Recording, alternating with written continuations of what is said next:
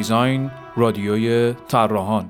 سلام من هدا عظیمی هستم و این ضبط برای رادیو پیزاین انجام میشه. موضوع این فصل ما استعداده و این مصاحبه رو من با آقای شاهین فتی جلالی انجام دادم که چون ایشون ساکن ایران نیستن این مصاحبه از راه دور انجام شده. سلام من شاهین فتی جلالی هستم industrial designer concept designer character designer خلاصه designer هر چیزی که یه بود ویژوال داشته باشه. به عنوان اولین سوال از آقای فتی جلالی پرسیدم که آیا برای تبدیل شدن به یه طراح موفق به نظر شما استعداد نقش تعیین کننده ای داره؟ ببین استعداد یعنی توانایی انجام کار. خب مسلما کسی که برای انجام دادن یک کاری توانایی بیشتری داره بهتر می‌تونه اون کار رو انجام بده. حالا می‌خواد این کار طراحی باشه یا هر کار دیگه. اما اهمیت استعداد به نظر من تا همینجاست. از اینجا به بعد فاکتورهایی مثل علاقه آموزش پشت کار مهارت اینجور چیزاست که به موفقیت طراح کمک ویژگی های فردی که از نظر شما مستعد محسوب میشه چیه؟ معمولا آدم مستعد رو با کارش میشه شناخت. مثلا تو زمینه طراحی وقتی ببینی طراح یه نفر از یه حدی از کیفیت بالاتره خود به خود نتیجه می‌گیری که طرف تو این زمینه آدم با استعدادی. حقیقتش من رو دیگه بلد نیستم. یعنی مثلا اگر یکی بیاد بگه من concept designer با استعدادی هستم اما کاری برای ارائه ندارم خب من حرفش باور نمی‌کنم.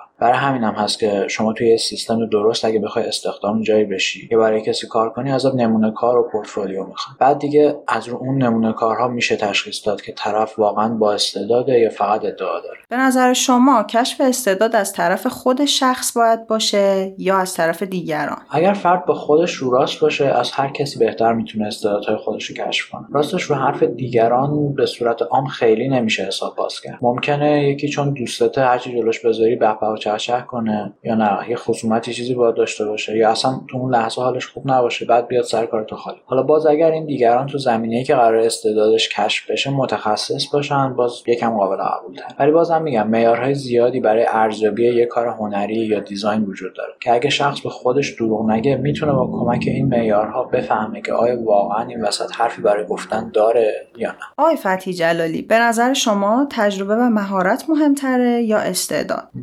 مهمتر از چه نظر؟ برای به سرانجام رسوندن کار خب مسلما مهارت و تجربه مهمتره. بعد من نمی‌فهمم چطور یه نفر می‌تونه توی یه زمینه ای مثلا طراحی مهارت و تجربه داشته باشه ولی استعداد نداشته باشه. یعنی چجوری میشه که توانایی طراحی نداره بعد تو طراحی مهارت کسب کرد اگر منظور مقایسه دو نفر یکی با استعداد بیشتر و تجربه کمتر و اون یکی با تجربه بیشتر و استعداد کمتره. جدا از اینکه به نظرم مقایسه درستی نیست چون تجربه آدم ها با هم متفاوته باز هم کاملا به مورد طراحی ربط داره.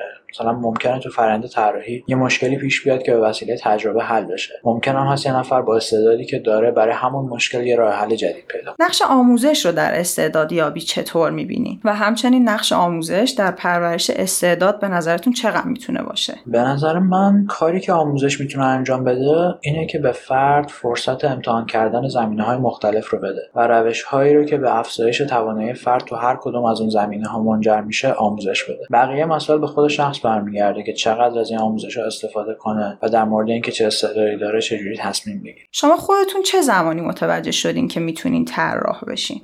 وقتی که عملا طراح شده بودم. یعنی وقتی که کارم رو انجام دادم. هم تو دستم بود هم خودم و هم بقیه ازش راضی بود. حتی اینم بگم که تا قبلش به اینکه می‌تونم طراح بشم یا نه اصلا فکرم نمی‌کردم. من کلا کار دیزاین برای مدیا و به خصوص انیمیشن رو دوست دارم و می‌دونم یه کاری رو تا انجامش ندی نمیفهم که توش استعداد داری. خواهم امتحان کردم دیدم مثل اینکه تا یه حدی استعداد دارم که بتونم توش پیش برم. دیگه از اونجا به بعد هم به تمرین و پشت کار برمیگرده که بتونم کار با کیفیت ارائه بدم. آیا در زمینه دیگه ای هم استعداد و توانایی دارین که بر روی فعالیت حرفه‌ایتون تاثیر بذاره بر روی فعالیت حرفه‌ای که در زمینه همین طراحی کاراکتر انجام میدین؟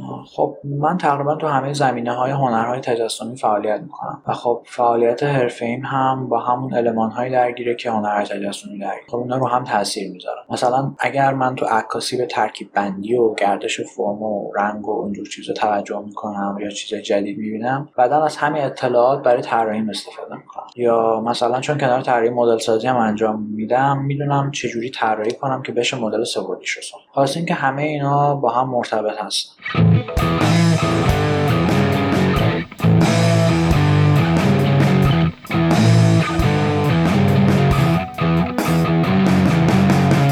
از بین پروژه های طراحی شخصیت که تا حالا انجام دادین احتمالا خودتون یه تعدادی و موفق تر می‌دونید ایده های این پروژه ها چطور و تو چه شرایطی به ذهنتون رسیده؟ میشه لطفا یه نمونه رو برامون مثال بزنین؟ ایده کلی یه شخصیت معمولا قبل از طراحی اون و در زمان داستان پردازی شکل می‌گیره که بیشتر مواقع من طراح تو شکلگیری این ایده نقشی نداره. اما ترجمه این ایده نوشتاری به تصویر کار منه که اونم اصول مشخص خودش داره. حالا اگر که داستان مشخصتری برای طراحی شخصیت هم داشته باشم معمولا به نتیجه بهتری هم می‌رسه. حالا این داستان می‌تونه فقط یه خط معرفی باشه یا چندین صفحه توضیح که رفتار کاراکتر رو تو شرایط مختلف نشون بده.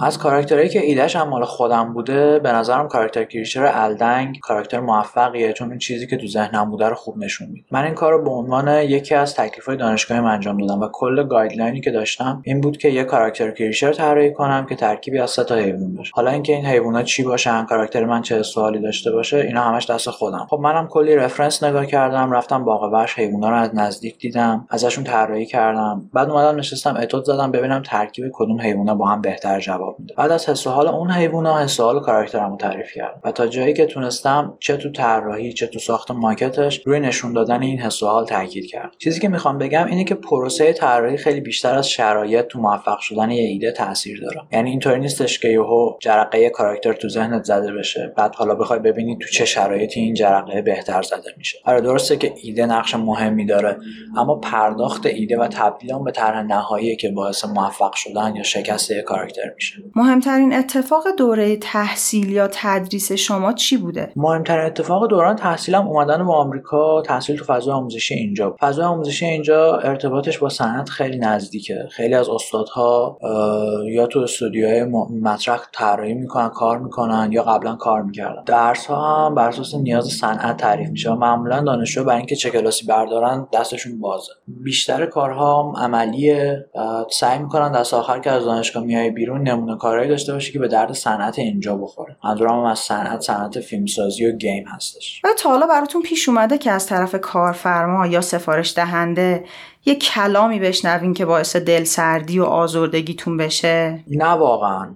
البته از بقیه دوستان تو رشته های مختلف دیزاین شنیدم که کارفرما کارشون رو با نقاشی مقایسه می‌کنه ولی برای خود من پیش نیومده. شاید به این خاطر که من سعی می‌کنم کارفرما یا سفارش دهنده رو تا جایی که بتونم درگیر کار کنم. اینطوری همون خودش احساس مالکیت نسبت به کار پیدا می‌کنه. احتمال توین کردنش کم میشه. هم من بهتر متوجه میشم که کارفرما واقعا چی می‌خواد. یه چیزی هم که تفاوتش اینجا نسبت به ایران خیلی قابل توجهه احترام گذاشتن به افراد و در عین حال بیرحم بودن نسبت به کار. یعنی ممکنه در کمال احترام شدیدترین نقدها رو نسبت به کارت وارد کنن در جهتی که کارت بهتر بشه. اما معمولا مرز بین فرد و کارش حفظ میشه. از طرفی هم من این کار رو انتخاب کردم چون طراحی و خلق کاراکتر جدید رو دوست داشتم. می‌دونی یه جور انگیزه درونیه. خب دلیلی هم نداره که با حرف یه نفر از بیرون این انگیزه کمرنگ بشه یا از بین بره. کدوم یکی از کتابایی که مطالعه کردین و پیشنهاد می‌کنیم به شنونده های ما که بخونن. کتاب How to Draw نوشته اسکات رابرتسون رو به هر کسی که تو هر زمینه طراحی فعالیت می‌کنه خیلی توصیه می‌کنم. این کتاب جلد اول مجموعه چهار جلدیه که تا حالا دو جلدش منتشر شده. کتاب به صورت interactive طراحی شده و یه چیزی بیش از 50 ساعت video tutorial هم همراه شده جلد دوم کتاب How to Render ه و دو جلد بعدی هم How to Design هستن که هنوز منتشر نشد با توجه به اینکه کار طراحی شخصیت معمولا به عنوان جزئی از یه پروژه بزرگتر انجام میشه میشه برامون از تجربه کارهای تیمی که تا حالا داشتین بگین. بهترین تجربه های تیمی که داشتم تو زمینه انیمیشن بوده. چه تو ایران چه اینجا. به نظر من وقتی یه کار تیم موفقه که یک تیم بتونه محصولی رو تولید کنه که هیچ از اعضایمون به تنهایی قادر به تولیدش نباشن. و دو هر کدوم از اعضای تیم سر جایی که توش تخصص دارن کار و مسئولیت داشته باشن. مثلا یه تجربه خیلی خوبی که داشتم مربوط میشه به یه کار کوتاه انیمیشن که پارسال اینجا انجامش دادیم. و اولین تجربه کار تیمی من با یه تیم اینترنشنال. همه چیز خیلی خوب بدون دردسر پیش رفت. هر کسی می‌دونست کجای تیم قرار داره و مسئولیتش چیه. بچه ها برای بهتر شدن کار پیشنهاد می‌دادن اما تو کار همدیگه دخالت نمی‌کرد. همه نسبت برنامه زمانی که تعیین شده بود خودشون رو مسئول می‌دونستن. خلاصه همه چی خوب بود. شاید هم یه دلیلش هم این بوده که اکثر بچه های تیم از کشورهای مثل ژاپن و کره و چین بودن که خب یه نوع خاصی از احترام و نظم جزو فرهنگشونه. البته نمیگم یه کار تیمی موفق کاری که همیشه اینجوری همه چی توش خوب باشه. مسلما تو کار تیمی مشکل پیش میاد. اما اینکه اعضای تیم با این مشکلات چجوری برخورد کنن مهمه. لطفا از طراحان مورد علاقتون تجربهتون برای ما صحبت کنین و اینکه از بین طراحهای شخصیت یا هر کدوم از طراحهای دیگه به کدوم علاقه دارید حالا چون بحث طراحی کاراکتره منم به designer های مورد علاقم تو همین زمینه اشاره می‌کنم. بدون هیچ ترتیب خاصی جیم کیم کارتر گودریچ نیکولاس مارلو کریس ساندرز مایکل دفو و خب خیلی های دیگه که تو صنعت media ی اینجا دارن کار شما دیدن چه فیلمایی رو برای ما توصیه می‌کنی؟ ببین من به خاطر کارم فیلمایی که از بعد فنی مثل جلوه ویژه و سینماتوگرافی مطرح هستن رو حتما می‌بینم. ولی دست آخر این داستان و نحوه تعریف اونه که باعث میشه یه فیلم موفق باشه. آقای جلالی به چه نوع موسیقی علاقه دارین؟ این روزا به چه موسیقی گوش میدین؟ حالا سلیقم تو موسیقی خیلی بازه. از راک بگیر تا oriental تا کلاسیک. اما این روزا بیشتر کنار کارم موسیقی متن فیلم گوش میدم. از موسیقی متنایی که خیلی کنار کار کردم بهم حال میده موسیقی متن Game of Thrones, Pacific Rim, Guardians of Galaxy اینا رو بیشتر گوش میدم. آیا فعالیت روزمره ای دارین که مختص خودتون باشه که دوست داشته باشین با شنونده های ما در میون بذارین؟ مثلا ممکنه فعالیتی باشه که از اون انرژی می‌گیرین و رو کار حرفه ایتون هم تاثیر می‌ذاره.